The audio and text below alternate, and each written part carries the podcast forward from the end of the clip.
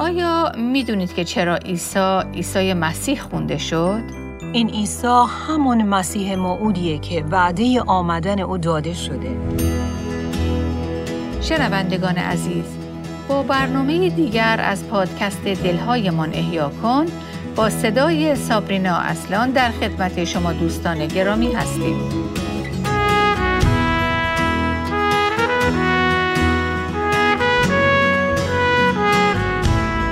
ادامه سری برنامه های شگفتی نام او امروز به یکی دیگه از عنوانهای معروف عیسی به نام ماشیه یا مسیح خواهیم پرداخت. پس با ما در بررسی شگفتی این نام همراه بشید. بله در ادامه بررسی این نام های شگفتانگیز امروز به نامی می رسیم که در طول کلام خدا بارها و بارها به کار برده شده. همونطور که می‌دونید ما با برخی از این نام ها تنها یک یا دو بار در طول کتاب مقدس برمیخوریم. اما نامی که امروز می‌خوایم به اون بپردازیم در کلام خدا یعنی در عهد عتیق و عهد جدید حدود 600 بار ظاهر شده. بله بذارید قبل از معرفی این نام ابتدا به انجیل متا فصل اول در جایی که به شجر نامه عیسی اشاره شده دوباره رجوع کنیم. در آیه یک از انجیل متا فصل اول می‌خونیم کتاب تاریخچه یا شجر نامه عیسی پسر داوود، پسر ابراهیم و بعد اگه به آیه 16 رجوع کنیم در آخر این آیه می‌خونیم عیسی ملقب به مسیح زاده شد. بله مسیح یکی از لقبهای عیسی بود که برنامه امروز رو به بررسی اون اختصاص خواهیم داد. اما برای شروع شاید بهتر باشه که در این رابطه کمی به ریشه این اسم در زبانهای اصلی کتاب مقدس بپردازیم. کلمه مسیح از کلمه عبری ماشیخ اخذ شده که در اصل به معنای مسح شده توسط روغنه. این واژه در یونانی که زبان اصلی عهد جدیده واژه کریستوس هستش که اون هم از فعلی به معنای مسح کردن مشتق شده و این واژه کریستوس به معنی مسح شده است و به این ترتیب ریشه واژه کرایست در انگلیسی به معنی مسیح هم از این کلمه گرفته شده. ارتباط بین کریستوس به زبان یونانی و سزار به زبان لاتین رو هم نمیشه نادیده گرفت. در همین راستا ما شاهد ارتباط کریستوس با کلماتی مثل کایزر به زبان آلمانی و تزار به زبان روسی هم هستیم. اگر پرسش اینه که چه ارتباطی بین این کلمات وجود داره، پاسخ اینه که همه این کلمات اشاره به رهبری می‌کنن که برای کار رهبری منصوب و به قولی مسح شده. و همین نشون میده که چطور انسانها همواره تشنه داشتن رهبری هستند که به صورتی مناسب با مأموریتش عمل کنه. حالا اگه برگردیم به واژه مسیح به معنی مسح شده، نکته قابل توجه اینه که برخلاف تصور بسیاری وقتی که میگیم عیسی مسیح به این معنی نیست که عیسی اسم او بود و مسیح هم نام خانوادگی او. نه، مسیح در واقع یکی از القاب عیسی است. اما حالا بیایید نگاهی عمیقتر به این واژه یعنی مسیح در زبان عبری بیاندازیم. یکی از پژوهشگران در این زمینه میگه که واژه ماشیخ مهمترین واژه عهد عتیق به شمار میره و مفسر دیگه میگه که این کلمه عظیمترین کلمه در واژگان عبری محسوب میشه. البته خود واژه ماشیاخ عبری به اون اندازه که در عهد جدید تحت عنوان کریستوس استفاده شده، در عهد جدید به کار برده نشده. اما این یک واقعیته که اصل و مرکزیت الهیات یهود بر این واژه یعنی ماشیاخ بنا شده. و حتی اگر نسبت به عهد جدید در عهد عتیق کمتر با این واژه برمیخوریم اما مفهوم و تم این کلمه یعنی ماشیاخ در همه طول عهد عتیق مکررن به چشم می‌خوره. ما در عهد عتیق با افرادی از قبیل پادشاهان و در برخی موارد انبیا برمیخوریم که به خاطر فراخواندگی خاصی که داشتن برای انجام وظیفه خاص از بین دیگران انتخاب می شدن. و این انتخاب با مسح کردن اونها به وسیله روغن انجام می شد و بنابراین به این دلیل مسیحان خداوند خونده می شدن. در واقع واژه مسیح نشانگر این بود که اونها از طرف خدا برای انجام مأموریت و مسئولیتی خاص انتخاب شدند و بنابراین با روغن مسح می شدن. که این خودش سمبولی از این بود که اونها برای انجام این وظیفه به وسیله روح خدا مسح و تجهیز شدند. ما بیشتر با این موضوع در ارتباط با پادشاهان عهد عتیق برمیخوریم که در واقع با عمل مسح به همه نشون داده می‌شد که اون پادشاه برگزیده خداست. مثلا اگر به یاد داشته باشید در کتاب اول سموئیل برای اینکه خدا نشون بده که داوود رو به جای شاول برای سمت پادشاهی برگزیده سموئیل رو میفرسته تا پیش داوود بره و او رو به روغن مس کنه. اگرچه شاول سالها حتی بعد از این عمل مس کردن داوود تحت عنوان پادشاه مس شده اسرائیل هنوز پادشاه بود. و به همین دلیله که با وجود دشمنی و تهدیدات خطرناکی که در طی سالها شاول به داوود نشون می‌داد، تبدیل به پادشاهی شریر شده بود. اما با این وجود داوود هرگز دست بر شاول دراز نمی‌کنه و میگه چطور دست بر مسیح خداوند دراز کنم که این در واقع اشاره به این می‌کرد که داوود به خودش می‌گفت نه من به خودم اجازه نخواهم داد که به اون کسی که مسح شده آسیبی برسونم این مسیح بودن به معنی مسح شده مسئولیت بزرگی بود و این موضوع بسیار جدی تلقی می شد.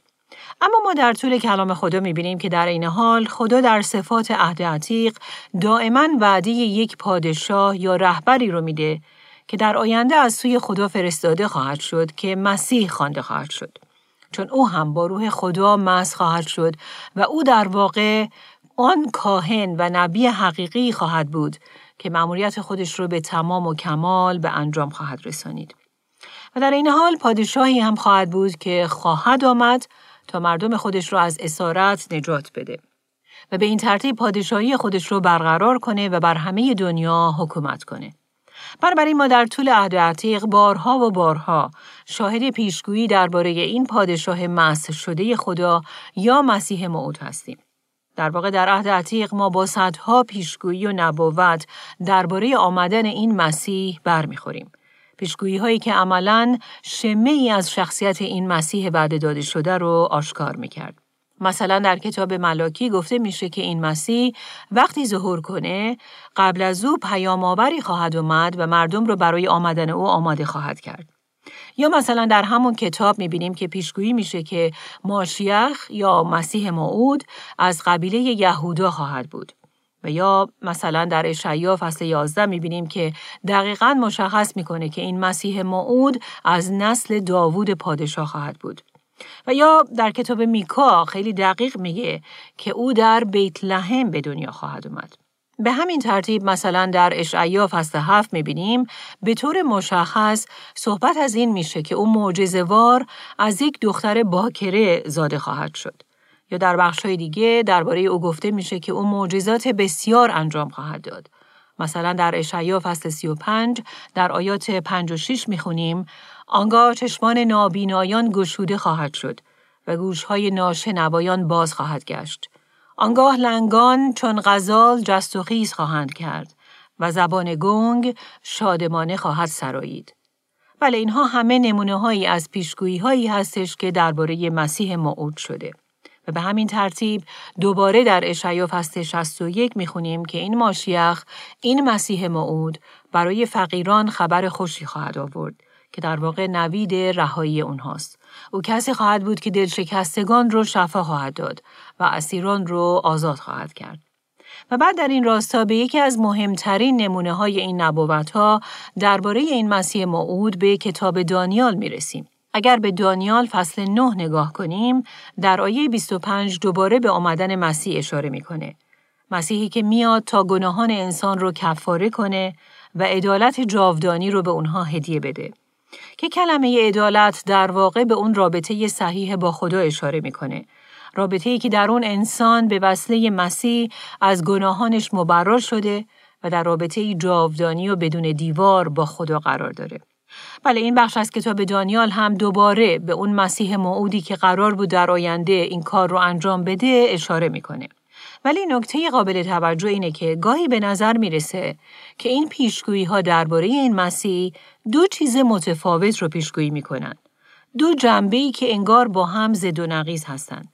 به طور مثال ما در کتاب دانیال در فصل هفتم آیه 13 می‌بینیم که یکی از پیشگویی ها درباره مسیح صحبت از این می‌کنه که او با قدرت و جلالی آسمانی سوار بر ابرها ظهور خواهد کرد.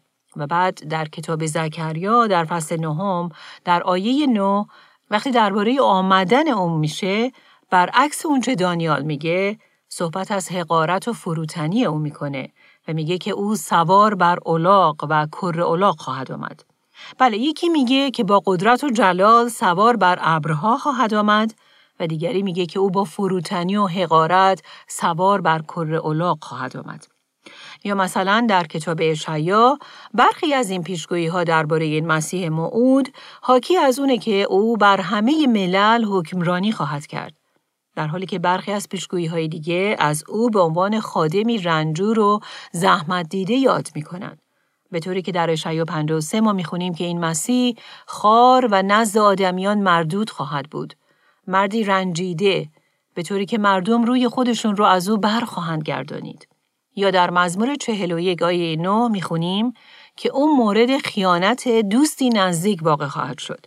و حتی در زکریا می‌بینیم که این مورد که او به سی پاره نقره فروخته خواهد شد هم پیشگویی شده.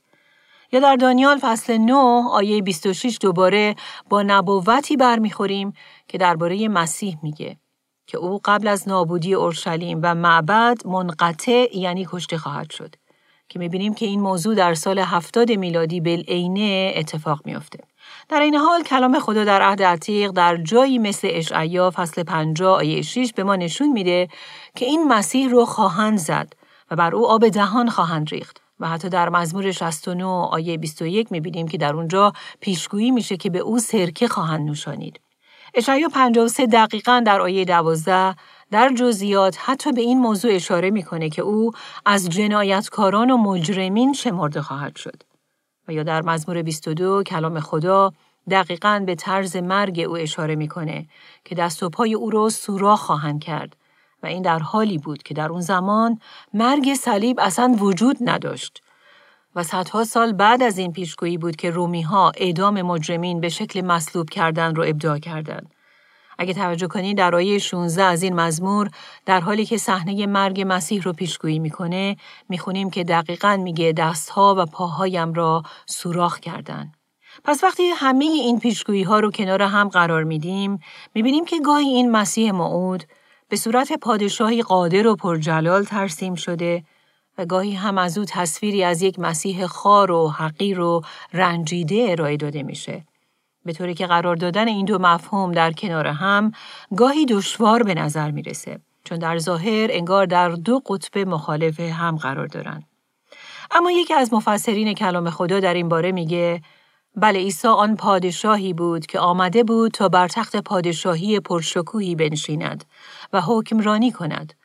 تخت پادشاهی والا مقام تر از جمعی پادشاهان و حکام جهان. اما با این همه او همانی هم بود که آدمیان او را خار شمرده و ردش کردند. مسیحی که هم همه دولت این جهان از آن او بود و هم فقیرترین بود، هم کاهن بود و هم قربانی، هم پادشاه بود و هم خادم. خداوندی زندگی بخش اما محکوم به مرگ. هم خداوند داوود و هم پسر داوود. خدای قدیری که هم همه قدرت در آسمان و زمین در دست اوست و هم آن کودکی زاده شده و نحیف. او هم آن یهوه آن من هستم عظیم است و هم انسانی خار و پست در نظر آدمیان. بله او شخصی بود که همه این پیشگویی ها با همه ظاهر متناقضی که داشتن از اون بالاترین مقام تا خارترین شکل ممکن همگی در او به تحقق پیوست. بله عزیزان عیسی او تنها شخصی بود که صدها صدها پیشگویی دربارش شده بود و همه اونها در او به تحقق پیوست و به این ترتیب عیسی ثابت کرد که او اون فرستاده مسح شده و اون مسیح موعودیه که همه این نبوت ها درباره او صحبت می‌کنن. اون نبی مسح شده، کاهن مسح شده و پادشاه مسح شده خدا که مأموریت خودش رو به کمال رسونید و هرچه درباره او وعده داده شد با آمدنش به انجام رسید. شاید شما درباره ریاضیدان معروف پیترستون شنیده باشید که پیش بینی کرد که از لحاظ حساب احتمالات یک فرد تنها ممکنه که بتونه که حد اکثر هشت تا از این پیشگویی های عهد عتیق رو که درباره مسیح موعود شده رو به کمال برسونه. حد اکثر فقط هشت تای اونها رو. در حالی که عیسی صدها پیشگویی عهد عتیق رو در خودش به تحقق رسوند. و از لحاظ حساب احتمالات این احتمال یک در ده به توان 17 است. یعنی یک در صد هزار تریلیون. این ریاضیدان برای اینکه عظمت این عدد بزرگ رو به ما نشون بده میگه مثل اینه که کف زمین ایالت بسیار بزرگی به اندازه تگزاس آمریکا رو همش رو با صد هزار تریلیون سکه بپوشونیم و تنها بر روی یکی از اونها یک علامت زبدر بزنیم.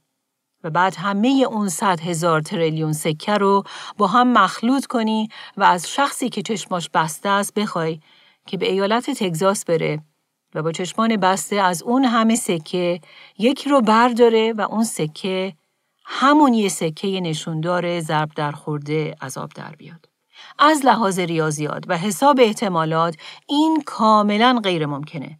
و بنابراین اینکه عیسی بتونه که همه این صدها پیشگویی رو در خودش به کمال برسونه هم به همین اندازه از لحاظ حساب احتمالات غیر ممکنه.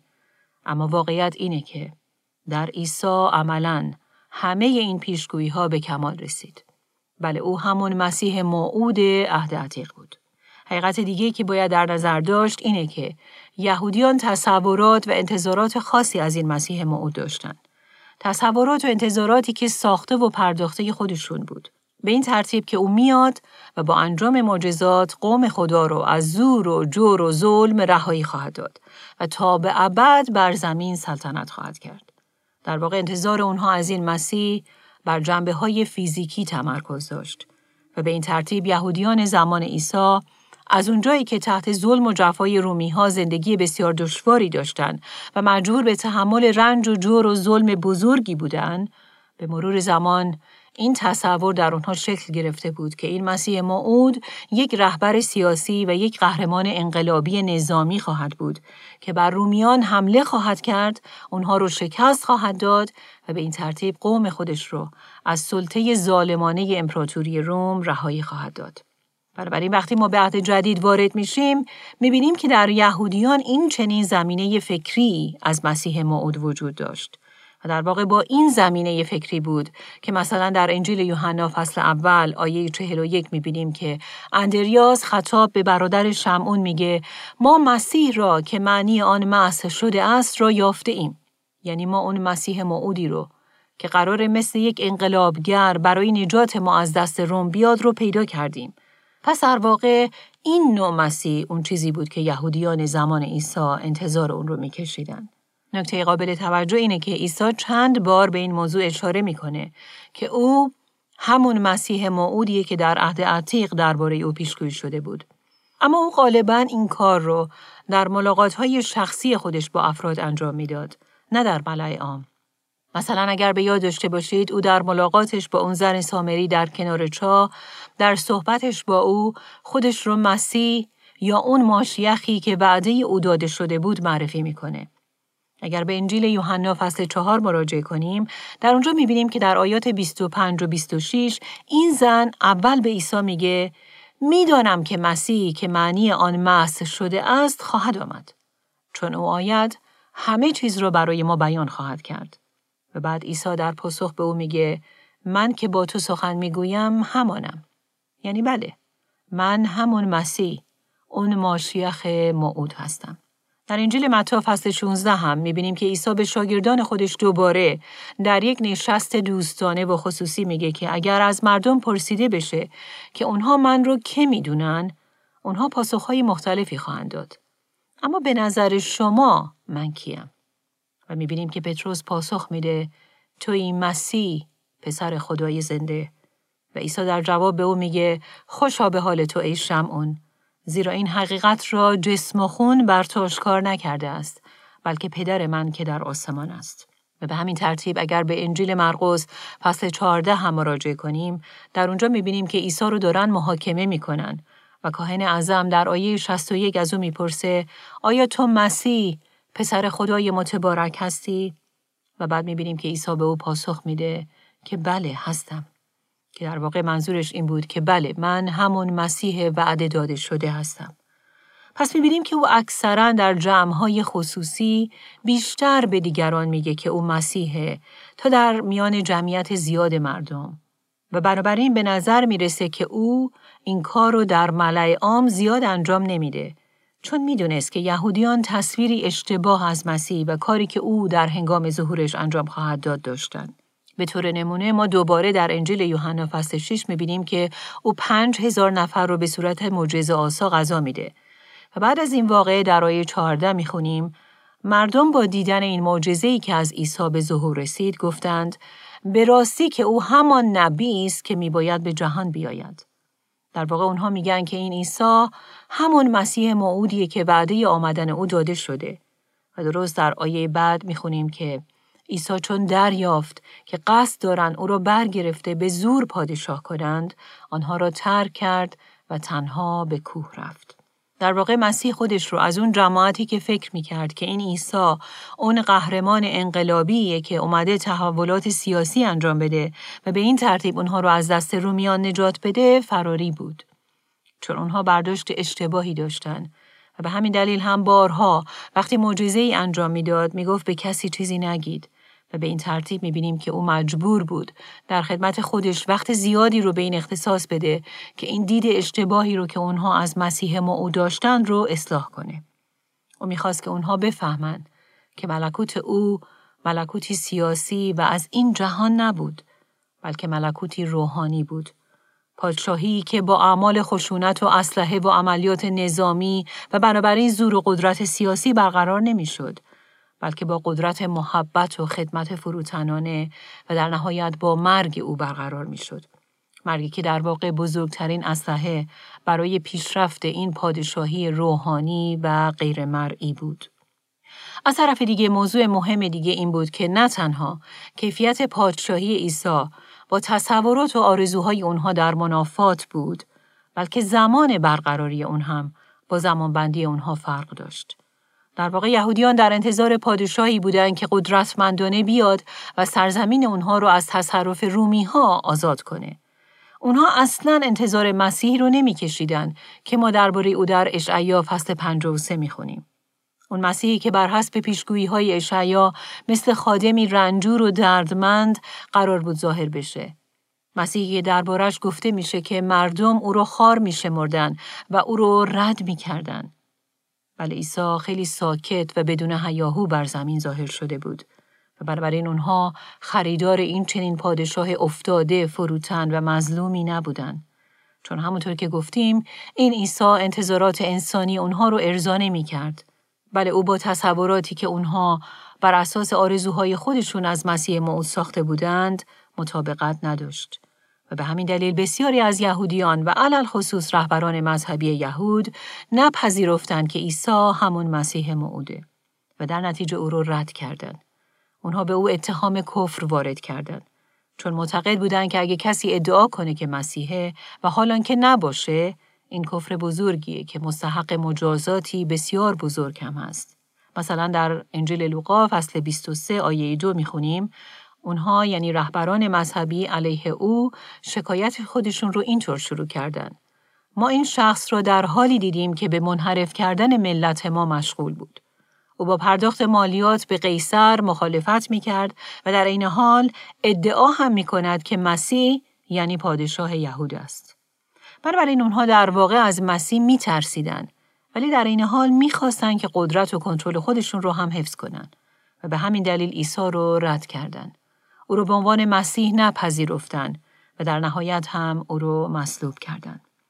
و به این ترتیب وقتی که عیسی بر صلیب آویزون بود در انتهای لوقا فصل 23 در آیه 35 می‌خونیم که بزرگان قوم ریش خند کنان می‌گفتند دیگران را نجات داد پس اگر مسیح و برگزیده خداست خود را نیز نجات دهد و اینها همگی نشون میده که اونها واقعا درک نکردند که او واقعا مسیح یعنی اون ماشیخ موعودی بود که در عهد عتیق وعده اومدن او داده شده بود. اونها این رو شرماور می‌دونستند که این مسیح اون برگزیده مس شده خدا تحت رنج و جفا قرار بگیره بر صلیب متحمل اون همه ننگ و شرم بشه و در آخر هم بمیره. چون این تصویر مخالف اون عکسی بود که اونها بر حسب آرزوهاشون از مسیح و قدرت پیروزمندانه او بر علیه رومی ها برای خودشون کشیده بودند. اما جالب اینه که حتی این رد شدن ها و ترک شدگی ها هم در عهد عتیق پیشگویی شده بود. به طور مثال ما در مزمور دوم از آیه دو به بعد می‌خونیم پادشاهان زمین برمیخیزند و سروران با هم مشورت نمودند به ضد خداوند و به ضد مسیح او که این در واقع اون متنیه که پتروس و یوحنا در اعمال رسولان از اون نقل قول می‌کنن. و امروز هم این داستان ادامه داره. امروز هم بسیاری با عیسی این مسیح خدا مخالفت و ضدیت نشون میدن. به همون دلیلی که اون پادشاهان و رهبران مذهبی با او دشمنی و مقاومت نشون دادن. چون انسان ها می‌خوان همواره بر همه چیز زندگیشون خودشون کنترل و تسلط داشته باشن و اداره زندگیشون دست خودشون باشه. اونا نمی‌خوان که مسیح بر زندگی اونها پادشاهی کنه. و این در حالیه که در ایمان مسیحی عیسی یعنی اون مسیح حقیقی اصل و مرکز همه چی از جمله ایمان ماست. و به خاطر همین رسولان مسیح و ایمانداران اولیه همواره در پی این بودند که ثابت کنند که عیسی واقعا همون مسیح موعود عهد عتیقه. این مورد در پیغام های اونها در کتاب اعمال رسولان در عهد جدید دائما تکرار میشه. مثلا ما پولس رسول رو می‌بینیم که در اعمال رسولان فصل 9 آیه 22 درست بعد از ایمان آوردن به عیسی در حالی که هنوز در دمشق بود، فاصله یهودیان دمشق رو با دلایل انکارناپذیر مجاب می‌کنه که عیسی همون مسیح موعوده. یا در اعمال رسولان فصل 18 ما به اپلوس برمیخوریم که کلام خدا در آیه 28 درباره اون میگه که او در مقابل همه با یهودیان مباحثه می‌کرد و با استناد به کتب مقدس یعنی عهد عتیق ثابت می‌کرد که عیسی همان مسیح است. ما می‌دونیم که کلمه مسیحی واژه‌ایه که در واقع از کلمه مسیح گرفته شده و بنابراین یک شخص مسیحی واقعی کسیه که به عیسی که همون مسیح ایمان داره و از او تبعیت می‌کنه. ما در اول یوحنا فصل پنج در آیه اول می‌خونیم هر که ایمان دارد که عیسی همان مسیح است از خدا مولود شده است. و شما ممکنه جزو اون دست افرادی باشید که بگید بله البته که من ایمان دارم. اما بیایید ببینیم که ایمان به مسیح در واقع به چه معنیه و اصلا این موضوع از چه اهمیتی برخورداره. اول از همه این نشون میده که ما به حقیقی بودن کلام خدا باور داریم. خدا در کلامش حقایق بسیار زیادی رو در اختیار ما گذاشته که از ما انتظار داره که ما به اونها با ایمان باور داشته باشیم و این یکی از اونهاست. اما همه ما باید اعتراف کنیم که زمانهایی هست که ما به راست بودن اونها شک می‌کنیم حتی چه بسیار بودن اوقاتی که دیگران ما را به خاطر باور داشتن به کلام خدا اشخاصی امول و یا افراطی خوندن و بنابراین وسوسه شدیم که به حقانیت کلام خدا شک و تردید نشون بدیم. اما راستش این واقعیت که در کلام خدا اینقدر زیاد و در جزئیات در مورد مسیح پیشگویی شده و همه اونها هم یکی بعد از دیگری در عیسی به وقوع پیوستن خودش دلیل بر اونه که کلام خدا راسته و این می‌تونه ما رو در شک و تردیدهایی که گاهن نسبت به راستی کلام خدا در ذهنمون پدیدار میشن قدرت غلبه ببخشه. و مورد بعد اینه که این نشون میده که خدا به همه وعده ها و قول هایی که به ما میده وفاداره. بله خدا به همه قول های خودش عمل می‌کنه. در واقع مسیح موعود یعنی مسیحی که وعده آمدن او داده شده. و بنابراین این نشون میده که همونطوری که خدا در این وعده یعنی فرستادن مسیح موعود وفادار موند و به اون عمل کرد در زندگی ما هم هنگامی که در کلامش به ما وعده ای میده پس حتما به اون وعده عمل هم خواهد کرد. البته باید این رو هم در نظر داشت که اون ممکنه که اون وعده هایی رو که به ما داده با راه و روش و یا زمانبندی که ما انتظار داریم عملی نکنه. درست مثل یهودیان زمان عیسی. اونها انتظار داشتن که این مسیحی که خدا وعدش رو به اونها داده بود یک شاه زمینی و یک رهبر انقلابی قهرمان باشه که بیاد و اونها رو از زیر سلطه روم نجات بده. در همون عصری که اونها زندگی می‌کردند هم او موجبات صلح و کامیابی رو برای اونها فراهم کنه اما همین انتظارات اشتباه و محدود زمینی باعث شد که از این حقیقت که مسیح اون نجات دهنده روح اونها در بین اونهاست قافل بمونن.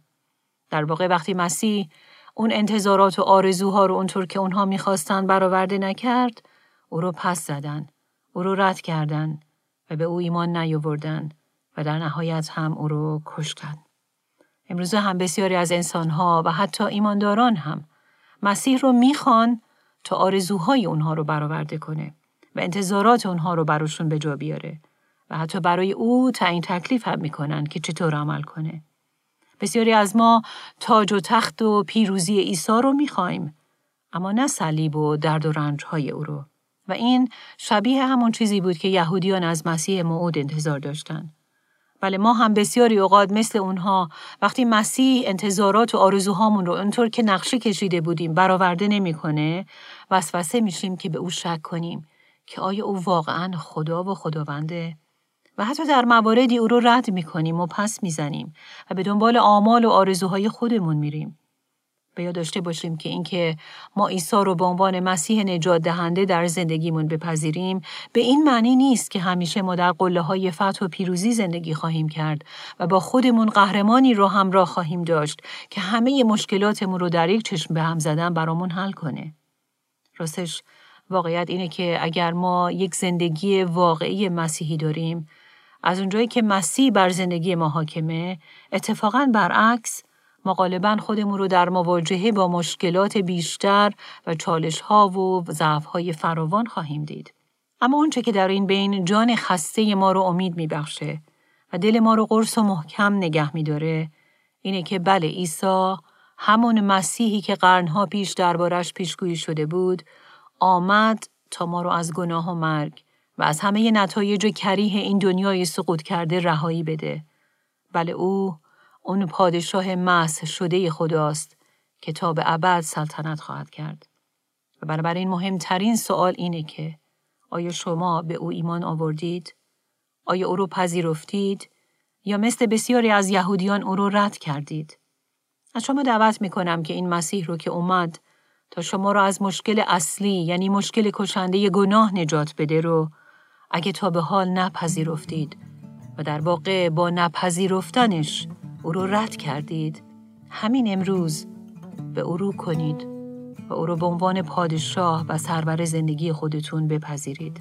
و اگه به او ایمان آوردید پس او رو که کاهن و نبی و پادشاه مس شده خداست دائما بپرستید و با ایمان و تسلیم به او زندگی کنید. آمین. ما ایمانداران غالبا اسم مسیح رو بدون اینکه به معنی اون فکر کنیم بارها در طول روز به کار می‌بریم.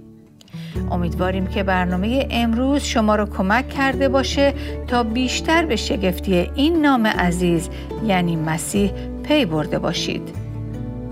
در برنامه آینده به یکی دیگه از نامهای عیسی خواهیم پرداخت که در اون هم قدرتی نهفته که می‌تونه زندگی ما رو دگرگون کنه. پس تا برنامه دیگه از سری برنامه های شگفتی نام او شما را به عیسی این مسیح خداوند می سپاریم. آنچه در این برنامه ها به سمع شما شنوندگان گرامی می رسد تعالیم نانسی دیماس فولگموت با صدای فارسی سابرینا اصلان است. ترجمه و تهیه این برنامه ها حاصل همکاری دو مؤسسه دلهایمان احیا کن و راستی می باشد.